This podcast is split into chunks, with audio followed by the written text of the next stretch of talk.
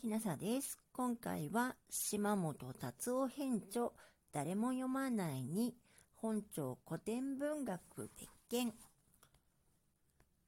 平中物語より第14弾です。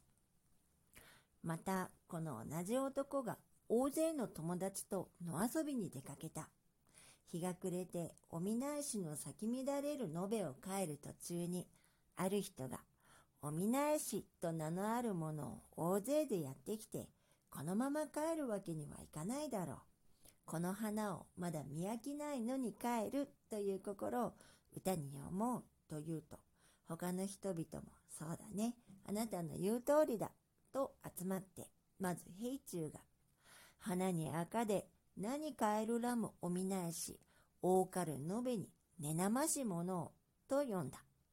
他の人たちもそれぞれ歌を詠んだ。